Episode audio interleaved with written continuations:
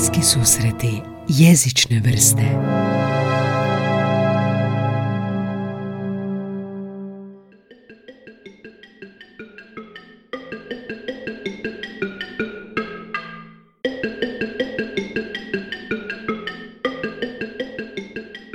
Jakove, slao si dopis Hrvatskom zavodu za javno zdravstvo. Hoćeš mi reći o čemu se radilo?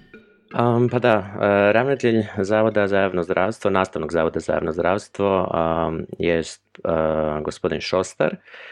I kako su oni non stop u medijima, jedan dan um, davao je neki intervju, više se ne sjećam na kojoj televiziji, ali u biti sve njegove riječi su prenijele i druge medijske kuće i nešto su ga pitali o analizi tih silnih podataka u vezi koronavirus, e, s koronavirusom i on je odgovorio kao nismo ulazili u detaljne analize, radimo kao crnci i dalje nastavio nešto. I meni se naravno odmah upalio radar na ovo radimo kao crnci i onda sam im zapravo ne dopis nego email poslao na službene adrese na nekoliko tih koji sam mogao naći u zavodu gdje sam objasnio da termin radimo kao crnci se ne bi trebao upotrebljavati jer znamo zašto taj termin postoji. Postoji zato što crnci nisu zašto, su, zašto se kaže raditi kao crnac, odnosno crnčiti. Crnci su radili zato što iza njih teško radili zato što je iza njih stajao bijelac s bićem ili recimo u slučaju Konga bijelac s mačetom kojim bi im odrezao ruku kada ne bi ispunili nerealne kvote za određene manualne radove. Tako da možda neki protoargument može biti, pa to je pozitivno da je netko radišan, ali znamo da zapravo kad se kaže raditi kao crnac dolazi od toga što su crnci bili robovi posljednjih 400 godina. I... Ok, i poslao si mi mail, uh, molim vas to ispravite ili Ma ne, ispravite, samo sam ukazao da je to, da je to neprimjereno, da ne bi se tako trebali izražavati. I dobio sam zapravo par odgovora s njihovih adresa. Prvi je bio ono kao hvala prinijet ćemo ravnatelju, ali drugi je bio malo uh, ozbiljniji. Prvo, ono, pohvaljujem doista taj odnos s javnošću, to inače kada pišem nekim javnim ili državnim službama često ne dobijem nikakav odgovor. Ovdje je došao, je dosta pristojan gdje su oni zahvalili na mm, mom mišljenju i uvažili ga, ali su kao pojasnili to je stresna situacija, gospodin Šostar nije mislio ništa loše i ja se apsolutno slažem s tim. To nije išlo s nekom mojom premisom da je on rasist ili da je to im bilo imalo maliciozno, nego sam samo htio uputiti ih u to da taj izraz možda nije najsretnije rješenje. A opet shvaćam i stresnu situaciju i svega, tako da mi je drago da iz njihove strane stigla ta pozitivna reakcija gdje su uvažili moje mišljenje zašto je taj termin problematičan. Mm Misliš li da ti si jezičar pa i, i baviš se tim uključivim, isključivim jezikom, e, političkom korektnošću? Jesi to može smatrati politička korektnost? A, pa ja bih tu pojasnio, dakle politička korektnost danas ima već e, negativne konotacije i svima se digne kosa na glavi kad čuju političku korektnost i zapravo to je pojam koji smo preuzeli iz Sjedinjenih američkih država, tamo se to razvilo 90-ih, krajem 80-ih. Um, ono kako ja to gledam nije politička korektnost u smislu ovako ćeš se izražavati zato što ti ja tako kažem ili da ne bi nekoga uvrijedio. Ja to doista gledam kroz neku prizmu uključivog jezika, u smislu kako ja poučavam pisanje, studentima kažem da je bitno ako žele da njihova poruka dođe do što većeg broja čitatelja, da budu što uh, više uključivi, da uh, nastoje ne izostaviti nekoga kada se obraćaju uh, svojoj publici. I u tom smislu treba paziti na jezik, odnosno kako imenujemo određene skupine, posebno kad je riječ o marginaliziranim skupinama. Tako da ja to ne zovem mhm. političkom korektnošću, nego uključivim jezikom ili zapravo poštivanjem nečije želje. I tu se ne radi o tome hoćeš li ili nekoga uvrijediti ili ne, jer ljude može svašta uvrijediti, nego čisto da pokažeš interes, ok, ova ovoj marginaliziranoj skupini smeta ovaj izraz, upotrebljavat ću ono što oni e, žele i onda možeš dalje istraživati i tražiti objašnjenje zašto im nešto smeta. Tako da ja se nastojim odmaknuti od te ideje političke korektnosti koja ima doista negativne konotacije um, i zna biti pretjerana. Ne znam, meni je recimo granica, kako sebe razlikujem od nekih koji su hardcore politički korektni, jest da je meni, na primjer, u humoru uh, sve dopušteno. Ja smatram kada netko ode na gledati stand-up komediju ili uh, gleda takve videe da mora biti spreman na sve. I meni u humoru doista ja bih dopustio sve. sve, sve se može u humoru um, istraživati, govoriti i tako dalje. Ok, da te pitam ovo. Znači, recimo, reagirao si na ovu, uh, znači ova zamjerka je po meni isto na mjestu, jer je to javni medij i to je preneseno u medijima što govori uh, direktor zavoda u jeku pandemije u kojoj su sve oči uprte u njega. Jel? E sad, uh, koje su posljedice toga što je on rekao? Postoje li posljedice toga što je on rekao i jesu li te posljedice, um, kako bi rekao, trajnije, ozbiljnije ili su uklopljene već nekako u društvo danas? A, pa ovako prije svega, svega bih rekao da meni je jasno da ljudi koji se ne bave profesionalno jezikom, da oni ne mogu toliko intenzivno razmišljati o svakoj riječi koju će koristiti i jasno mi je da i u ovom slučaju i mnogim drugim slučajevima ljudi to ne rade zato što su zločisti, nego jednostavno je to dio našeg jezika, a možda više ne bi trebao biti dio našeg jezika. I onda kad sam ja i objavio to na svojim društvenim mrežama, onda je bila reakcija pa kao šta ti sad hoćeš, želiš da iskorijenimo neke izraze iz jezika, to je jezično čišćenje, to nije u redu, ali doista onda to ne može biti argument, jer onda isto možemo reći za neke pogrdne druge izraze kao pustimo ih, oni su dio jezika. Možeš ih ti pustiti u određenom kontekstu, ali ne možeš a, koristiti te izraze i te riječi da se obraćaš od određenoj skupini. A sada da se vratim na tvoje pitanje, naravno da to može imati posljedice ne u smislu neki koji sada mi vidimo, nego ono što znamo u zadnjih, pa da, stotinu godina istraživanja o toj temi jest da jezik utječe na način na koji razmišljamo. Postoje brojne studije koje su pokazale da jezik oblikuje način na koji percipiramo prostor, način na koji doživljavamo kronološko vrijeme, kako percipiramo boje, Postoje istraživanja, pogotovo u vezi recimo tih rodnih stereotipa, koji pokazuju da ako smo izloženi više tom muškom rodu koji je kao neutralni, u hrvatskom također, da to doista utječe kako ćemo percipirati recimo određena zanimanja. Tako da postoje doista čvrsti dokazi, a to je, se vraćamo na 20. stoljeće i onu Sapir-Whorfovu hipotezu da jezik oblikuje kogniciju, odnosno mišljenje. I to kroz brojne studije jest dokazano. Tako da ima posljedicu u smislu, a, evo pokušat ću dati primjer, kod nas riječ e, cigan. I sad ako zamislimo dijete koje doma sluša i roditelje koji govore o cigansko, ciganskim poslovima ili ne budi cigani, nemoj se cigančiti, i sad jednoga dana kada se susredne s pripadnikom romske vrste i kakvu onda on sliku u glavi ima o ciganima, ako je dobio kroz jezik. Tako da to jesu posljedice koje se osjećaju suptilno kroz, doista jezik oblikuje naše stavove. Mhm, da, zanimljivo je to. što se tiče sad e, ljudi, spomenuo se svi što si spomenuo, to, si, to što si napravio si objavio da si napravio na šta Twitteru ili negdje, jel? I kakve su bile reakcije ljudi, rekao si, neke su te prozvali za purizam nekakav, da.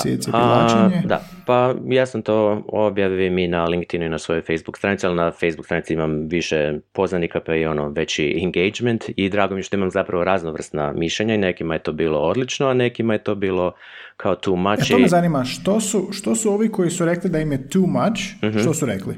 Pa da je to čišćenje od jezika, da je to fraza u našem jeziku, da on to nije mislio loše, da je to cijepidlačenje, da ne mogu skakati na svaku uh, riječ u medijima, a mislim, poštujem tuđe mišljenje, ali meni to, kao što sam rekao, nije argument. Uh, Da nešto što je u jeziku nužno dobro. Nije, mm ono jest u jeziku, ali ne znači da se u ovom slučaju tako treba govoriti ili pisati. Mm-hmm. Jesi imao još takih nekih intervencija s medijima i primjera tih uključivosti jezika i isključivosti u našim medijima? pa jesam, jesam. Nažalost ili na sreću, ljudi će misliti da sam luđak koji provodi svoje vrijeme a, šaljući mailove raznim institucijama. Ali mislim, što jesi, ali zato si dobar za podcast. Ovaj, ali to je jednostavno valjda neko moje prokletstvo i zapravo je prokletstvo to biti osjetljiv na taj jezik i to vidjeti i čuti. Ja bih volio da nisam možda takav, ali dobro. Uglavnom jesam, pogotovo recimo kako smo započeli s tim a, pitanjem raditi kao crnac, crnčiti i tako dalje. Sad u u proteklih godinu dana kako je bio onaj pokret Black Lives Matter, pa i kad gledamo sam prijevod u hrvatskom koji se pojavio, koji je totalno nesretan, kad su većina medija to prevodila kao crni životi su važni, ali to je potpuno neprirodno u našem jeziku, ja bih to preveo možda kao životi crnaca su važni. Uglavnom, bila je objava Michael Jordan je nešto komentirao u tom kontekstu i spomenuo je u svom originalu, ja sam to vidio, people of color. I sad taj people of color, kako naši mediji funkcioniraju da prevode, ne znam da li to, nisam čak ni provjerio Google prevoditelj ili kako, mediji su to valjda jedan pa onda svi drugi preuzeli, preveli kao obojeni ljudi. A zašto je to neprimjereno? Neprimjereno zato što smo mi a, prethodno koristili obojeni ljudi za colored people, a znamo da je colored people uvrijedljivo i dalje jest, koliko god se mhm. taj problematika crnaca u Americi razvijala i kroz jezik, ali colored people još uvijek je uvrijedljivo i ako smo koristili za njih obojeni ljudi, znamo da je to uvrijedljivo, ne možemo samo govoriti people of color koje se u Americi koristi da bi se tu uključili ne samo crnci nego i od ostale skupine. I onda sam pisao tim nekim medijima, neki su uvažili, neki nisu i neki su doista promijenili na svojim stranicama to, iako nije najsretnije rješenje, ali ja sam bio predložio ljudi različite boje kože. i ne... Ljudi drugih rasa. A zašto bi uopće... Da, ali drugih rasa, ne rasa, da. E, sad je pitanje te rase, koliko je to znanstveno opravdano uopće rasa mm. ili utemljena ili nije, ali nema veze. A ovo recimo obojeni ljudi, to zvuči tako nespretno, dosta onako fizički zvuči termin. Da, da. da, to nisi upoznat s time, djeluje čudno, kao da su ne rekao festivalu pa se boje lice ili mm. nešto tako. Dobro, i znači reagirali su ili nisu? Da, i neki jesu, neki nisu ni odgovorili i dalje stoje te objave da je to prevedeno kao obojeni ljudi. Imaš osjećaj da je lektor pročešljao te tekstove? Mislim da ti mediji nemaju lektore. Aha, aha. Misliš li da bi lektorov zadatak to bio? A, da. Da. Ne znam, bili lektor imao rješenje, ali bi se mogao pos, posavjetovati s nekim prevoditeljem. mm Dobro, i, imaš još takvih primjera? Pa ne znam, u kontekstu tih obojenih ljudi sad sam se sjetio i da je bilo sad oko predsjedničkih izbora u Americi i bio je komentator na televiziji, to je tako mi je brzo prošlo, nisam uhvatio njegovo ime, ali znam da je bivši diplomat i on je isto rekao za crnce obojeni ljudi. Dakle, netko koji je bio diplomat i radi u tom području gdje se zna koliko je bitan jezik kojim, koji koristiš da bi opisao neke druge skupine, on je isto koristio obojeni ljudi, što je meni vam pameti. I tu nisam mogao reagirati, mi je to pre, prebrzo prošlo na televiziji. Um, što se tiče medija, bilo je nekih drugih stvari vezano manje uz rasizam, više uz seksizam, ali možemo možda kasnije doći uh, Pa možemo odmah s tim nastaviti. Zanima me cijelo to iskustvo u medijima na jednom mjestu. Uh, sad si spomenuo seksizam i vratio bi se na ovo što si rekao muški rod. I sjećam se da sam bio na jednoj, uh, mislim da je bilo predavanje u sklopu visokog obrazovanja, usavršavanje netko, neko i bilo je pitanje tipa kako doskočiti tome da ne bude on, ona, njegov njen, e, da se ne ponavlja stalno ovaj rod, pa su rekli nam da su Slovenci napravili to tako da su stavili muški rod i onda dolje napomenu ili gore gdje već da se i muški rod odnosi na ženski rod. E sad ti si mi rekao nešto u vezi toga, jel si mislio na to da je, da je to isključiv jezik ili ne? Um, pa tu još uvijek nema najsretnijeg e, rješenja. Mi isto u našim zakonima činim mi se novime imamo onu fusnotu, izrazi su neutralni, iako su u muškom rodu, izrazi su neutralni, odnose se na oba spola, mm nešto u tom smislu mi imamo. Ono što znam da, ne, kad spominješ Sloveniju, da na dvama fakultetima, sad ne znam je li Ljubljana ali Slovenija definitivno jest, oni su uveli zapravo neki probni oblik gdje su sve pisali u ženskom rodu, neke mhm. svoje interne pravilnike i to, tako da i tu su naravno bile različite reakcije od uh, i samih ljudi na fakultetima i, i medija i političara, ali recimo to je dobar iskorak kao neki eksperiment i ako se sjećaš kad je bila ministrica Divjak pokušala s onim zakonom o udžbenicima koji je trebao koji je napisala, odnosno njezin tim napisao u ženskom rodu, ali tada ministar to nije odobrio jer kao to, to nije usklađeno s ostalim zakonima i tako.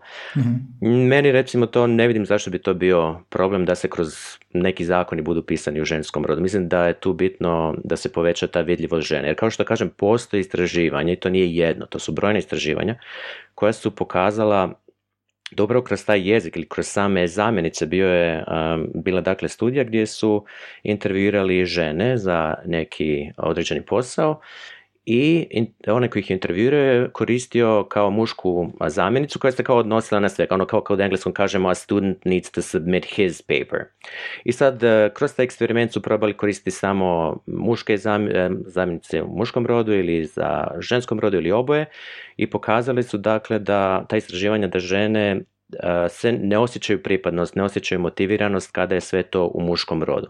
Onda brojna druga istraživanja koja su pokazala, recimo kod zanimanja kad su radili oglase pa su stavili posao odnosno poziciju u muškom rodu ili ženskom rodu, pa su tu ljudi recimo više i drugčije obilježje pridavali onim poslovima u muškom rodu, kao da su bolje plaćene i tako dalje. Mhm. Tako da s te strane imamo brojne dokaze koliko je to bitno. Čak nekome to ono možda vam pameti da jedna zamjenica kroz cijeli tekst može nešto promijeniti, ali dugoročno može povećati vidljivost žena, tog ženskog roda, i onda dalje to ima svoj odjek u stvarnosti. Ja bi se ti usudio reći da ta sama pojava, odnosno izostanak ženskog, ženske zamjenice, ženske osobe u nekom dokumentu, ugovoru o radu, je može se povezati sa manjom plaćom žene u odnosu na muškarca, ako gledamo onako nekom prosjeku ili... da, sad ne znam nemam dovoljno podataka da bi ja mogao govoriti da je to vezano uz manje plaće ili nešto, ali definitivno je za položaj žene u društvu.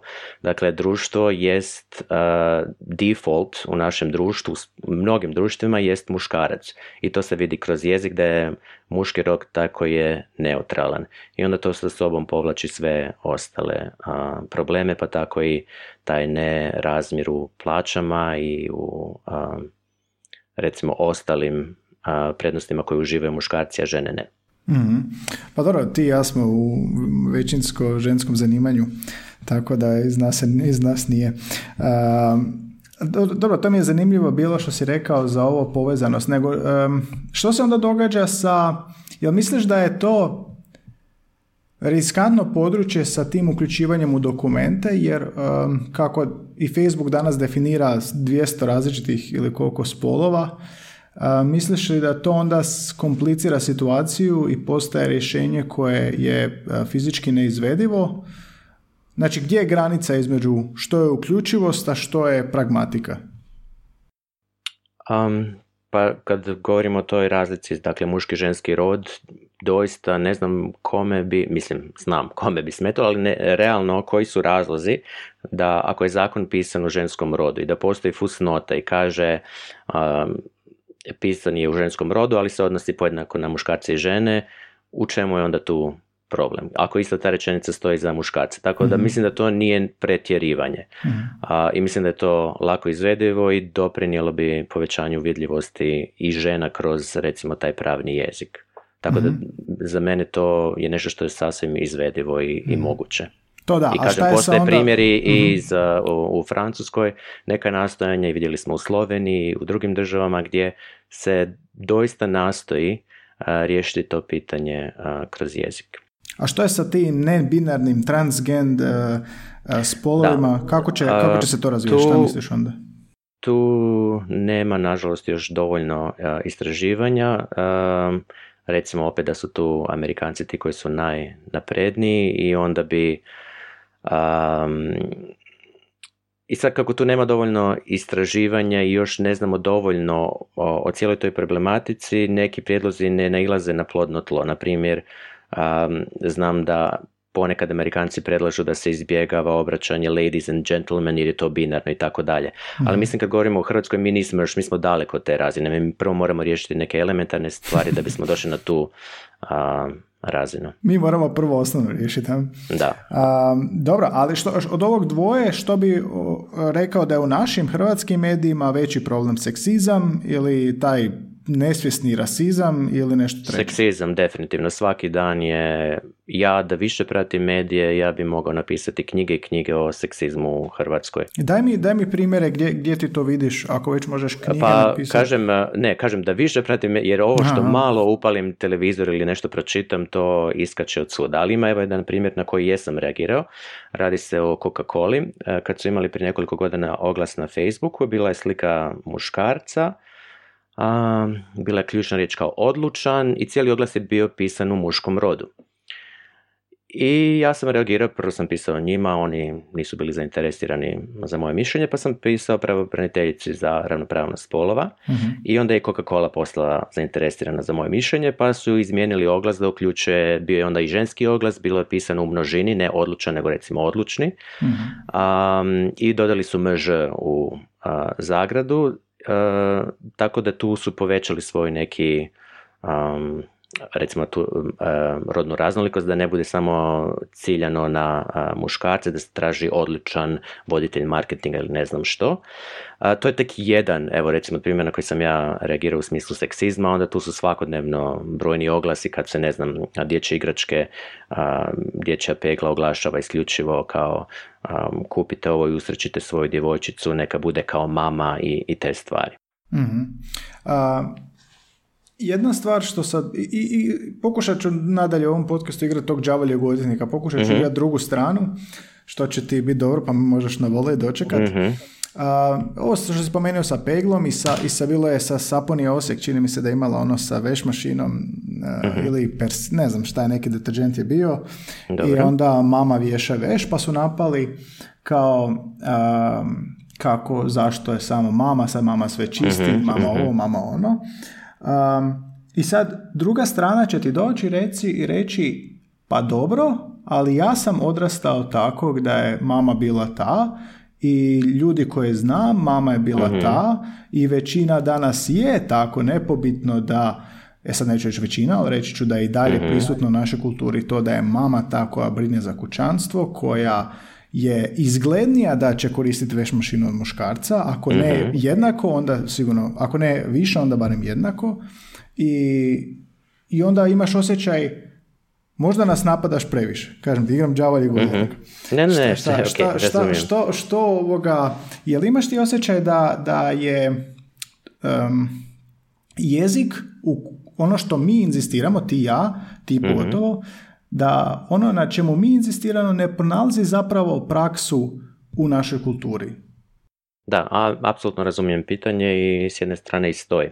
Ali se onda treba zapitati situacija takva kakva jest, može li biti bolja ili je to neki začarani dakle krug gdje ljudi jesu u tome zato što za drugo ne znaju ili zato što su tome bili izloženi cijeli život. I zapravo jedan primjer, evo kad govorimo već o um, seksizmu i zapravo o prosvjeti, meni je uvijek najtragičnije kad žena za sebe napiše da je diplomirani učitelj ili da je učitelj savjetnik. Kad sama žena, dakle, nije na toj razini osvještenosti da koristi ženski rod. Zato što je to zatvoren krug i zato što smo toliko izloženi muškom rodu kroz sve, da su to svi prihvatili kao normalno i kao default, ali ne mora biti tako. Tako je isto sa tim kućnim, kućanskim poslovima, sve je prihvaćeno kao default i u biti drago mi je da si spomenuo te kućanske poslove, imam jedan primjer koji mi je nedavno, koji sam nedavno uočio i čuo sam to od nekoliko i muškaraca, onda i žena, znači dijete se razboli i mora ostati kući, mora, kako dijete malo, mora jedan od roditelja ostati s njim ili s njom kod kuće. I mama, majka nikada, nikada neće reći a, doma sam, čuvam dijete, doma sam babysitam, mali mi je bolestan, mala mi je bolesna. Mama ćeš da je ona s djetetom, morala ostati s djetetom jer je dijete bolesno. A otac, ako slušaš njih, odnosno očeve, oni će reći, a doma sam s malim, čuvam malog, babysitam, zato što je ocu valjda toliko neprirodno provoditi to vrijeme sa svojim djetetom da on to naziva čuvanjem ili babysittanjem u toj situaciji. Zato što je to kao podnormalno. To je ono što gledamo kao djeca, da su mame u kuhinji, a očevi ne znam gdje je na poslu i mislim da taj krug treba definitivno prekinuti ako tražimo neku ravnopravnost. Znači u biti tim, tim konstantnim ponavljanjem istoga što odgovara kulturi se zapravo perpetuira ta kultura, nastavlja se ono što je defaultno. Da. E sad, oni, da, mhm, evo samo da kažem ona brojna istraživanja koje sam spomenuo i onda jedan od zaključaka tih istraživanja da jezik je upravo jedno od najmoćnijih sredstava kojima se perpetuiraju predrasude, odnosno prvo stereotipi, a onda iz njih predrasude. Jel ti misliš da je realno da, da će ljudi prestati govoriti radnim kod crnac? mislim da neće. Oni, A, mislim, netko ko to osvijesti kome je stalo recimo do određenih skupina hoće definitivno promijeniti. Znači, problem je kad ljudima, kad uputiš ih da je to pogrešno, često je reakcija kao, ali ja nisam rasist i onda bude neki protunapad. Ja to apsolutno razumijem, jer ljudi sebe vole gledati pozitivno i rijetko ko bi ponosno rekao da je rasist, nego misle ono da su otvoreni, imaju široki svjetonazor i onda kad im ukažeš na to da nisu baš koristili primjerene riječi, onda je tu protunapad, ali kao pa ja sam to um, nisam ništa loše mislio, imam i primjer evo sa svog Facebooka kad je jedna poznanica, visoko obrazovana, urednica u izdavačkoj kući, za jednu djevojku, crnu djevojku u video spotu komentirala, napisala je na svojoj objavi kao svi, kako super ova nigerica pleše. I ja na društvenim u... mrežama, Uh, oprosti, nisam po, Podijelila je na društvenim mrežama video i da, taj da, komentar. Mhm. Taj video i svoj komentar gdje je napisala kao odlično kako nigerica pleše. I ja sam naravno odmah e, reagirao i ono, rekao da je to neprimjerno i da je to rasistički. Ona je rekla da je ona to napisala od milja, da možda sam ja rasist jer ja to doživljavam rasistički. Onda sam je dalje nastavio objašnjavati zašto to nije primjereno, zašto je to rasizam i predložio i neku literaturu koju može započeti ili ona se držala svoga i ona je bila uvjerena da ona može, dakle, da ona kao osoba može pridati jednoj riječi neku drugu vrijednost nego što ta riječ ima. Mhm. što je nemoguće, znači ne, ne stvara individua riječi i značenje riječi, nego cijelo društvo.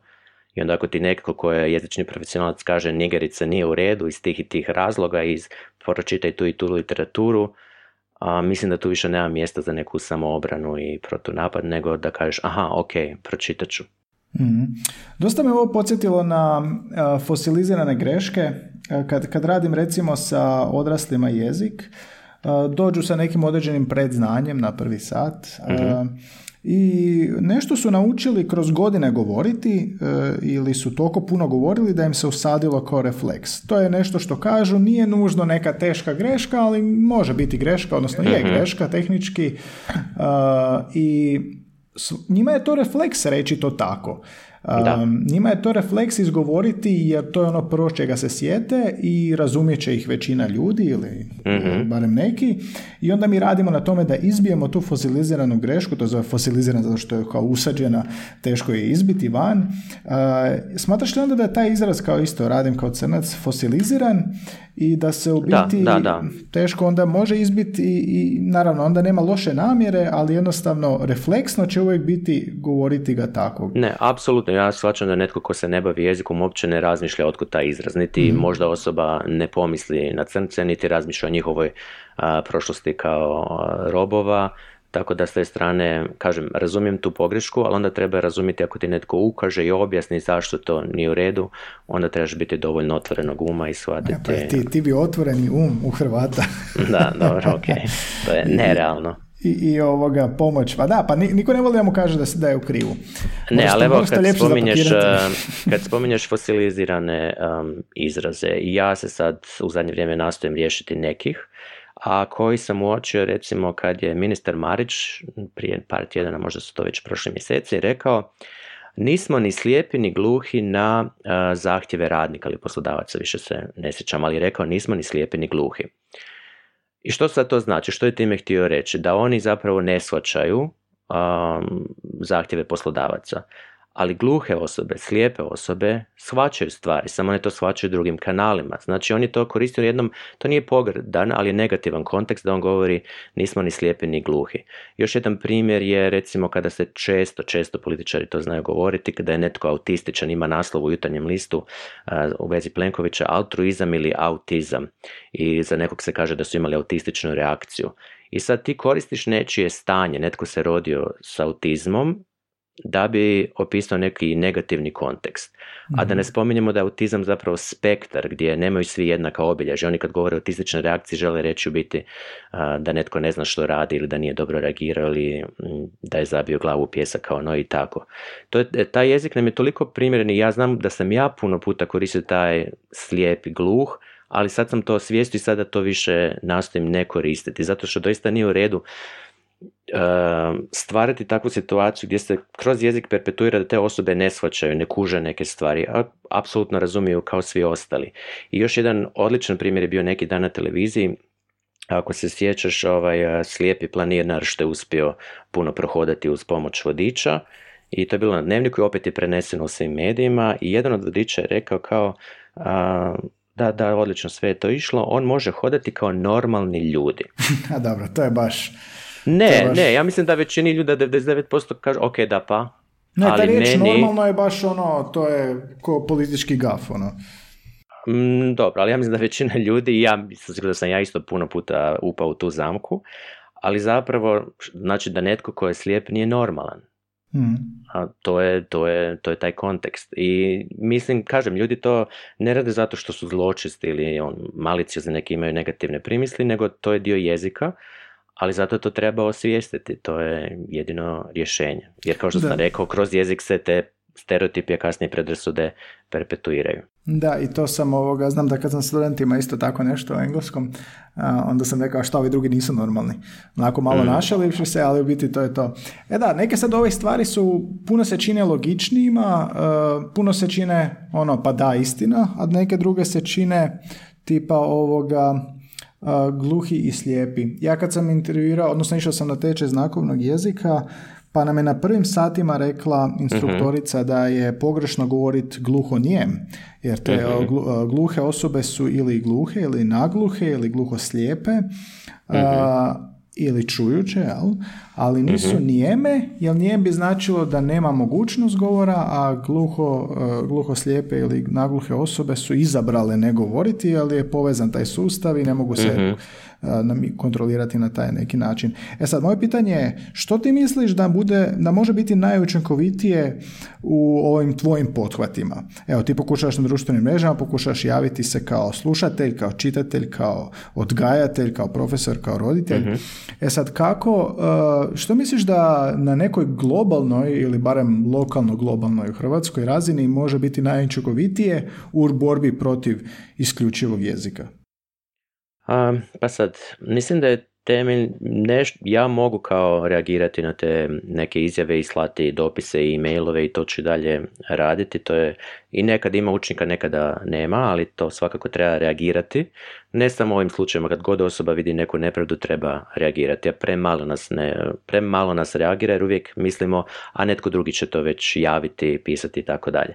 Ali korijen zapravo problema jest što ljudi ne čitaju, ne informiraju se recimo o toj problematici. Sad ja mogu nekom objašnjavati zašto nigerica nije dobro, ali ako ta osoba sama nije zainteresirana da čuje stranu priče od recimo crnaca ili bilo koje druge marginalizirane skupine, teško da će ona prihvatiti moj savjet. Dakle, ljudi ne čitaju, ne informiraju se dovoljno o tome što su određene marginalizirane skupine prošle, doživjele i zašto ne žele da ih se zove na određeni način. Ja znam kad student, sa studentima radim tu temu bias free language i sad imamo ono Eskimo pa je preporučeno Inuit i onda sad njima nije zaš, jasno zašto pa mi smo ih uvijek zvali Eskimi, to su Eskimi, u čemu je problem i onda jedan od načina kako se može objasniti recimo iako to nije na istoj razini, kad se oni koji su Hrvati pita, ok, onda ti nemaš problema s tim da, te se zove, da, da ti neko kaže da pričaš srpsko-hrvatski ili da si jugoslaven. I onda shvate u biti kad ljudima približiš da osjeti to na, osjete na svojoj koži, onda u biti mogu shvatiti problematiku, ali većinom ne mogu ako nisu to doživjeli. Tu je korijen problema. I sad mogu ja intervenirati na razno razne načine, mogu pisati priručnike, može vlada i ministarstvo izdavati, ne znam, neke, kao što postoje u Sjedinjenim američkim državama, a, priručnike o bias free language, ali dok ne riješimo korijen problema, to je da su ljudi nezainteresirani ili neinformirani, mislim da to nema velikog Ok, pa jedan je problem e, e, taj e, neheterogenost našeg društva. Mi smo mm bijelci, eto, mi smo bijelo društvo ovdje. Da. E sad, misliš li da, da onda može to biti predmet u školi ili kao što si rekao ovaj priručnik, jel može to biti dio hrvatskog jezika? Pa evo, mogu reći kroz obrazovanje da se ne radi dovoljno na osvještavanju tih razlika u vezi manjinskih ili marginaliziranih skupina i mogu konkretno reći za engleski jezik gdje po meni stanje što se tiče engleskog u Hrvatskoj katastrofalno u pogledu poučavanja kulture. To je jedna opsjednutost Ujedinjenim kraljevstvom gdje je London polazišni tekst za apsolutno sve, eventualna neka ekskurzija u udžbeniku u New York, ali neki spomen o Indiji, o Južnoj Africi, o Australiji, o Novom Zelandu, o problemima aboriđena u Australiji ili bilo koje, ma ne čak ni dublje, nego samo zagrebati ispod površine pitanja kulture ne postoji. To mm. spada na individualne uh, tičere koji to rade, ali udžbenici i dalje to se nekako da, ulaguju... Ulaguju masa, udžben, ne, udžbenici ima krasnih autora koji bi to voljeli, ali im ne daju urednici. Da, urednici su taj filter koji želi monokulturalni pristup svemu. I zato evo toliko mogu reći kroz engleski jer poznajem poučavanje engleskog jezika u Hrvatskoj, mhm. da tu to ne štima. Onda vjerujem i ostalim predmetima da se malo priča, pogotovo recimo u povijesti, o nekim problemima tih skupina. A smatraš li da u hrvatskom ovo sve za što se zalažeš može biti dio kurikuluma, može biti dio i gdje bi, gdje bi, u kojem bi ti, ti trenutku, i radio si na kurikulumu, u kojem bi to trenutku trebalo biti u sklopu možda škole za život, ali to je taj život na kojem inzistiramo. U kojem trenutku bi to moglo biti dio kurikuluma? Apsolutno bi se kroz hrvatski jezik, kroz engleski jezik, kroz bilo koji strani jezik koji se poučava u Hrvatskoj mogla to provesti ne kao jedan lesson, nego kroz više primjera, kroz više godina ima mjesta za to sigurno. Samo kažem, nismo na toj razini osvještenosti, ne razmišljamo o tom aspektu, to si ti rekao dobro, zato što smo homogena kulture, nemamo doticaj toliko sa različitim rasama, pa ni vjerama, pa zapravo nas to ni ne zanima. Ja razumijem taj dio, zašto bi sad netko išao čitati o aboriđenima ili o maorima ili o indijancima, ako ovdje nema kontakta s njima putovanje je rješenje. Da. A, nije ovoga, Hrvati nisu rasisti jer ne žive s cencima, jel? da, to je, to je često, često kad se pita, pa ne, pa nema, nismo mi rasisti, nema tu nikakvih problema dok se ne sjetimo Roma ili Albanaca u Hrvatskoj i tako dalje. A je li to možda zadaća i za PR kod neke tvrtke ili, ili vlade ili, ili spomenuli smo lektora ranije u medijima? Misliš da bi to trebao biti posao lektora ili ko bi tu kao službena pa, funkcija? Da, lektoru bi se trebalo upaliti lampica i onda ako ne zna neki termin, jer mi imamo taj problem u Hrvatskoj, s hrvatskim, da mnoge da ne možemo razgovarati o toj temi jer nemamo prijevod za mnoge riječi. Evo sad kad pogledaš opet vratimo se crncima, pa za recimo za blackface ili za people of color ili kad govorimo sad problematiku u Americi više nije politička korektnost nego cancel culture. Puno tih pojmova mi nemamo ili ableism ili ageism, nemamo jednostavno riječi kojima bismo u hrvatskom o tome govorili. Tako da kaskamo za engleskim jezikom i zapravo možda zbog tog našeg nezanimanja za problematiku nismo ni ponudili neke riječi. Ja sam čak primijetio da profesori s kojima sam radio i surađivao ili na koje sam bio kao praksi još prije, da nisu, nisu intervenirali na takve stvari ili puno gore stvari. u mhm. smislu diskriminacije rasne, spolne, nacionalne. Znači, puno jer jednom ne, je dovoljno ne reagirati kao profesor da drugi put ne ne možeš reagirati jer padati u vodu taktika i misliš li da bi tu svi kao profesori trebali, što bi savjetovao ovim profesorima koji rade s djecom, ne nužno jezičari? Pa mislim da tu bilo bi uzelo da dajem bilo kakav savjet jer doista ne vjerujem da je tu promjena moguća dok ne dođe recimo mm, neki udžbenik ili nešto koji donosi tu tematiku pa će učitelji i nastavnici obraditi. Nažalost, tako naš sustav funkcionira da većina učitelja i nastavnika se drže udžbenika, kurikulum je nešto sporedno, kurikulum gledaju autori udžbenika izdavači, a dok nastavnici opet iz razumljivih razloga jer su potplaćeni i nemaju vremena, mogu se držati samo udžbenika i dok im netko ne stavi tu temu udžbenik, većina njih neće to obraditi. Kažem čast izuzecima, pogotovo učiteljima engleskog jezika koji su mahom fantastični, oni doista izlaze iz okvira, a, ali mislim što se tiče ostalih, dok netko ne stavi tu temu u udžbenik, to nema pomaka na bolje. Rekao si da si čitao mnoga istraživanja o tome i ovo što si navodio. Daj molim te skreni samo pozornost da ako neko želi se baviti time ili pročitati to, kako doći do tih istraživanja. Hm, e, dobro, sad ne znam koliko bi bili ljudi zainteresirani za znanstvena istraživanja, ali recimo jedna knjiga koju mogu preporučiti koga god zanima pitanje recimo e, rase. S tim da je to perspektiva u Americi, moramo imati na umu da nije ista stvar recimo u Jedinom kraljevstvu pitanje rase i tako dalje. Ali e, knjiga se zove So You Wanna Talk About Race od Ijoma Olu, Oluo um, gdje je odlično objašnjeno kao zašto ja kao bijelac ne smijem reći niger, a, a crnac može, mhm. ili zašto je blackface uvrijedljiv ili nije i takve stvari. I sad kad bi ljudi to pročitali i vidjeli iskustvo te žene koja opisuje svoje odrastanje i kako se nosila s tom problematikom u Americi sve, onda bi puno bolje recimo shvatili. I ima tako tih nekih e, knjiga ili recimo Growing Up Aboriginal o aboriginima u Australiji, tko je zainteresiran može za, ne znam, 10 funti ili dolara naručiti knjigu sa book depozitorija i saznati puno o perspektivi druge rase, drugog, druge skupine. Misliš da će, kako svijet postaje globalni, mislim već je globaliziran, ali misliš da će u budućnosti to biti puno manje problem? E, što? Pa općenito uključiv jezik, e, isključiv jezik, misliš li da ćemo napredovati kao svijet u tom pogledu s budućnostima? A, pa ne, sama činjenica da se kulture miješaju ne znači nužno da su stvari bolje. Evo, Sjedinjene američke države su odličan primjer gdje su one od početka tako reći izmješane i dalje imaju brojne probleme, možda čak i više nego neke druge zemlje. Tako da sama činjenica da se netko miješa... A... Ali dobro, sad u, u novom mileniju, s obzirom na to sve kako je stanje, čim danas imamo takve probleme i postajemo svjesni i kažeš pišu se knjige u tome, misleći da će situacija biti za 20, 30, 40 godina bolja u tom pogledu. Da će sve više ići u, u područje te uključivosti. Pa to ne vjerujem da hoće, zato što to ovisi zapravo o drugim faktorima o kvaliteti života u svijetu. U smislu da netko ko nema za egzistencijalne potrebe neće sigurno se baviti ovim pitanjima višeg reda, jesu ili bolje reći raditi kao crnci ili teško raditi, e, njega ili nju to ne zanima.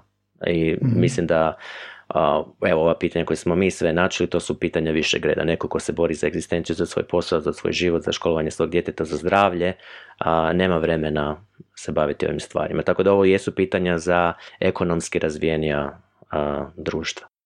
Ja, ja, ja, ja čak mislim da, da hoće, da će sama ta činjenica da sve ide nekako u tom smjeru, da sve što kažeš ima trajni zapis na internetu.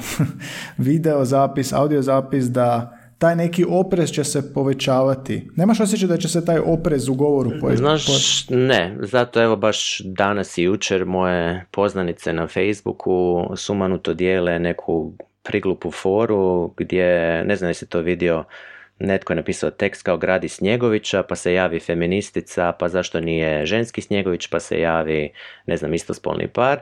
Znači, ljudi što je kao neka pokušaj satire ili parodije, nemam pojma, ljudi se i dalje izruguju tome, tako da, a to su visoko obrazovani ljudi ili čak evo i kao... Um, Čekaj, čemu se izruguju? Izruguju se prijedlozima da zašto nije Snjegović? Iz, izruguju se borbi za ravnopravnost recimo spolova, znači za feminizam ili za istospolne parove, kroz tu neku parodiju ili satiru, a, dijeleći to Mm, na Facebook, što je fora je totalno glupa. mm Tako da kad vidim, znači, ili recimo kao što je ta bila poznanica uh, urednica visoko obrazovana koja je govorila nigerica, njoj je bilo to sasvim prihvatljivo, kad vidim takve objave, onda nemam nadu u bolju budućnost. Barem mhm. ne u Hrvatskoj.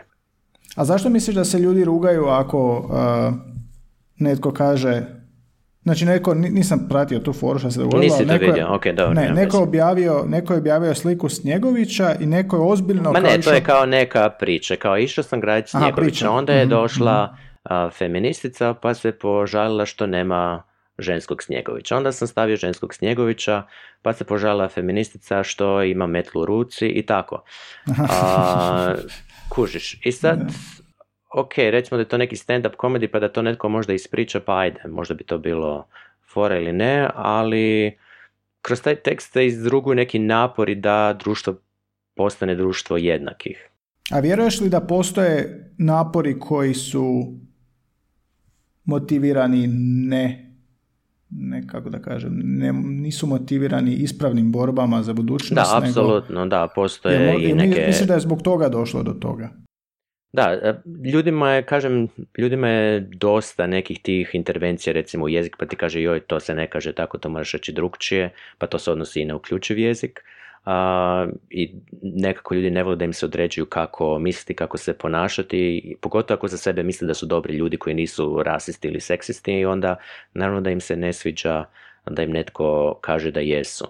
A što bi bio po tebi onda purizam? I, i zato, i pa da, postoji u tom dijelu ta neki tog spektra, recimo intervencije ili te uključivosti, a, gdje određeni, ne znam, zagovornici pretjeraju i onda pre nešto što možda nije seksizam reagiraju na to a pretjerano. Imaš možda primjer tako nečega? A nemam, nemam, sad se ne mogu stvarno sjetiti, ali postoje slučajevi ja znam i kad sa studentima radim tu temu uključiv jezik kroz engleski, onda ih ja pitam slobodno recite ako se s nečim ne slažete, ako nešto nije dobro obrazloženje. I problem je da postoje ti neki savjeti gdje nemaš obrazloženja, zašto sad više nije um, dobro reći, ne znam kako on ide, the elderly, nego je bolje older people i dobro, tu još čak ima neko objašnjenje, ali postoje tih neki primjera gdje nije baš objašnjeno zašto je tomu tako. I onda to je kao i u hrvatskom jeziku i u purizmu kad ti opale neki savjet koji nema veze s mozgom i nije objašnjen, ali kao ti to moraš tako govoriti. I onda je očekivana reakcija um, da netko to baš ne želi. Mm. Jesi gledao Carlin ovo? Uh, Georgia Carlina? Uh, ne. Pogledaj, e, political correctness ili political speech, tako nešto. Baš me zanima što misliš o tome. Jer spomenuo si kao dio stand-upa, makar to što on govori nije opće stand-up kad gledamo na neki E, pa evo, čekaj, pitao si me za primjer, da, a, tog e, pretjerivanja, pa koji ono komičar, da li to bio neki komičar i uglavnom taj cancel culture u Americi i uglavnom, iskopali su neku video snimku gdje se on a, šali s gej osobama. I po meni je to pretjerivanje. Rekao je to bilo dio tog stand-up nastupa prije, ne znam, 15-20 godina. Što ti imaš sad to iskopati? Sad je on homofob, a to je recimo koristi isključivo u svrhu nastupa. Recimo, meni je to pretjerivanje. Kao što sam rekao, meni je tu u humoru mi je sve dopušteno ako je stand-up comedy. Mm daj mi reci, nešto si me iskritizirao, najavio si da ćeš me iskritizirat i, ja sam... Pa nismo morali spomenuti da si to ti, mogli smo nešto Ne, ne, ne, pa zašto ne, da pače, volim kad me se sramoti u podcastu, to pokušavam i sam. Ne, ne, ne, reci mi, nešto sam objavio na Facebooku pa si, pa bi, pa si reagi, nisi reagirao, ali... ali nisam, nisam reagirao, čuvao sam to za podcast. Čuvao sam ovaj. podcaste, ajde dočekaj me. Znači što sam napravio, ja sam objavio, ja ću ispričati uvoda. Može. Znači ja sam sam objavio status, uh, čega da se sjetim. Uglavnom nešto je bilo kao, bio sam strog prema studentima, nije bitno, nisam bio strog, mm sam zapravo pazio da ne varaju s nekim no, metodama ovih online ispita, bla, bla, bla. I na kraju sam stavio hashtag nazi teacher. mm E sad ti nastupaš. Ok. A, dakle, e, često ljudi recimo koji su posvećeni ne znam gramatici ili pravopisu ili jezičnoj pravilnosti pa za sebe ili neko će za njih reći da su uh, grammar naci ili evo u tom slučaju se rekao naci teacher i tako. I sad kad razmislimo o tom kontekstu naciji i nacizam i da je nešto na, nacistički, um, kad neko za sebe kaže da je naci teacher ili grammar naci, oni zapravo žele nešto lijepo reći o sebi, da su kao strogi, da imaju neke principe, da paze na jezik ili u ovom slučaju da držiš, imaš visoka očekivanja. A koriste riječ naciji i nacizam, što ne bi trebalo biti nimalo simpatično. I sad kroz uporabu na taj način grammar naciji ili naci teacher ili sve druge oblike u kojima dolazi taj naci, zapravo umanjujemo vrijednost i težinu te riječi naci. Iza nacizma i nacističkih postupaka se kriju najužasnija, najužasniji zločini. I nekako ta, ta riječ gubi na težini i čak postaje simpatična i tu je taj problem. I naravno da ljudi koji se opet ne bave jezikom ne razmišljaju o tome ili ako, što si ti rekao prije, da je to fosiliziran izraz i samo nastave koristiti jer je netko drugi koristio, ali evo, mislim da u ovom slučaju to svakako treba osvijestiti. Ja znam da meni ljudi ono kako ja to dosta pazim pravopis i ovo sve, pa mi ljudi znaju zalijepiti na zid pa reći um, grammar naci i tako, ali ja za sebe to nikad nisam ovaj, rekao baš iz tih razloga. Dobro, ja ću prestati. Sad kad si mi osvijestio i hvala ti što nisi tamo javno osvijestio. sad ću Nego ovako javno. Da, da, da. Vjerujem mi, tamo ima više ljudi nego ovdje što će ovo poslušati. E, nažalost. sad kad si mi osvijestio, to će mi uvijek odzvanjati u glavi. Isto, što, isto kao što će mi odzvanjati u glavi prošlo gošće podcasta koje su rekli pa nađi uh 10 minuta da čitaš, sigurno imaš 10 minuta da čitaš. Ili uh, onaj prije tri puta kad mi je rekao pa razmisli prije nego što ovo staviš iz peci pa reci. Sve to dio osvješćivanja. Da. pa dobro, ovaki onda mali korici ako si samo ti ili ne znam, se još bavi netko tome, time kao što si rekao, ako ti možeš imaš 500 pratitelja, među kojima sam ja, ili koliko već po tim društvenim mrežama, ti reagiraš, 500 ljudi će to vidjeti, 300 se možda neće složiti s tobom, 200 oče i u tih 100 će ih možda odzvanjati kao što će i sada meni. I to je korak, to je promjena. Da, ne znam baš u te brojke i taj postotak, mislim da je to puno manje. I... Htio sam biti optimist. Da, dobro, ali evo, kažem, za sve što sam primjere dao, to se može ući u puno dublju raspravu, ali uvijek kad se radi recimo tim nekim što je primjereno ili neprimjereno, treba biti toliko otvoren da prije nego što se upustiš u diskusiju da si pročitao barem jedan rad ili članak od osobe iz te skupine, recimo marginalizirane. Ili mhm. recimo kad govorimo o pojmu nacizam, pa pročitaj neki članak što je neka žena ili muškarac koji su preživjeli logor napisali zašto njima smeta ta riječ u recimo kontekstu grammar, uh, kontekstu grammar naci. mm Znači, ono, možeš ti braniti svoje stalište, ali daj malo se otvori pa vidiš što druga strana koja je to bila u toj koži misli o toj riječi. Da, slažem se. To je recimo poanta. I hvala ti što si iznio to na taj način, pogotovo za podcast. Vidjet ćemo šta kažu reakcije ljudi. I za kraj sam te još htio dva pitanja pitati. Prvo na, na Twitteru, ako se ne, valjam, ne varam, piše ti e, u opisu biografiji, evo sad ću provjeriti, otvaram ti odmah profil, Aha, ne znam, mislim si. da je promijenio. dobro, dobro, zapamtio sam još što je pisalo. Znači, piše I love the dash, pa ona je M dash duga. mm pisalo je prije punctuation enthusiast. Daj mi objasni malo što te pali u, u interpunkciji točno. Da, ne znam, valjda to što je uočam, što vidim svaki zarez, točku, što prepoznam što je crtica, što je spojnica, vidim koji je navodnik okrenut kako, gdje je gore dolje i i ne znam kojeg razloga, ali jednostavno vidim interpunkciju i zanimaju, zanimaju me te pravopisni znakovi i njihova razlika u hrvatskom i engleskom jeziku. Tu sam i objavio neke radove i sad zadnji rad kojim se nitko nije bavio na svijetu, nego jedini ja, mislim nitko iz engleskog govornog područja, jer sam tražio te radove, jest pitanje velikog i malog slova, mhm. odnosno što učiniti s riječima kao iPhone ili will I am koji se piše malim slovom ili ph kao PH, malo P veliko H, što učiniti s njima na početku rečenice i tako neke bizarne stvari koje nikog ne zanimaju, mene zanimaju u smislu te interpunkcije i capitalization. Tako da... Kako ne zanimaju? Siguran sam da ima još jedan na svijetu. Nema, nema. Ja sam tražio neke, ili tražio sam konferencije, imali neki časopis da se time bavim, da tamo, da odem, da slušam druge ljude, mislim, nažalost, ne. Ništa to. Ok, i onda zadnje pitanje, eh, sve goste pitam isto pitanje, pitam što im jezik predstavlja ti si izneo dosta specifične stvari kojima si se danas bavio, odnosno kojima se baviš, pa daj da te pitam u jednoj riječi mi odgovori što tebi jezik predstavlja. Pa za mene jezik je čudo. I sad to nema uopće veze s ovom temom kojom smo ti ja razgovarali, nego to ima veze s onim što ja primarno jesam, a to je učitelj engleskog jezika, odnosno a, netko ko se bavi učenjem i poučavanjem stranih jezika. Ovaj, I sad očito negdje uvijek u meni je bila ta spoznaja da jezik je čudo, da je jezik čudesan, ali ono što mi je zapravo pomoglo to osvijestiti jesu zadnje tri godine koliko je naša kći s nama a, i ona mi je zapravo kroz nju vidim koliko je jezik čudesan, koliko god da mi smo istraživali kako se uči i poučava prvi jezik, strani jezik, kako se usvaja, mi dalje ne možemo objasniti to čudo, te mehanizme kako dijete na temelju tog nekog ograničenog inputa, odnosno unosa, uspije stvoriti čudesa s jezikom, od riječi, rečenica, priče i tako dalje. I za mene jezik je doista čudo. Mm, evo, s ćemo završiti. Jakobe, hvala ti puno. Hvala tebi na pozivu.